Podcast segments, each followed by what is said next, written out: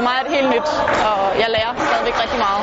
Når damelandsholdet i hockey i weekenden spiller EM på hjemmebane i Slagelse, er det med en helt ny pige i målet. Jeg har kun spillet i halvandet år, så det er kun min anden indendørs sæson. Den normale landsholdsmålvogter Mie Petersen er udstationeret for det danske forsvar i Afghanistan, og derfor er pladsen overtaget af den landsholdsgrønne Stine Møller Hansen.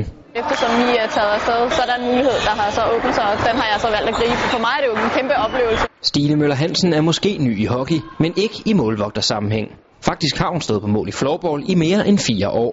Alligevel har det krævet meget tilvænning at skifte det ene bur ud med et andet. Det har været et rigtig stort spring. Altså, jeg havde slet ikke regnet med, at det var så stort. Jeg kendte ikke så særlig meget til hockey, da jeg startede, og troede, at det ville være nogenlunde det samme. Men det viser så, at det er et meget større mål, man spiller med i hockey. Så derfor skal ens kondi være en helt anden. Man skal ud og bevæge sig meget mere, også med at kaste sig. Det spiller en meget større rolle øh, i hockey, end du egentlig gør i floorball. Den rolle har altså været udfyldt af den samme spiller i mange år, og derfor kræver det også noget tilvænding for resten af holdet, at der er kommet en ny pige på kassen. Stine, hun klarer det rigtig, rigtig godt. Det er selvfølgelig lidt anderledes. Man skal lige øh, lære hinanden at kende. Man ligesom har nogle aftaler om, hvem tager målet og hvem går ud i manden. Men øh, vi har haft en masse træningssamlinger op til den her turnering og til EM, så jeg synes faktisk, at øh, det går rigtig godt.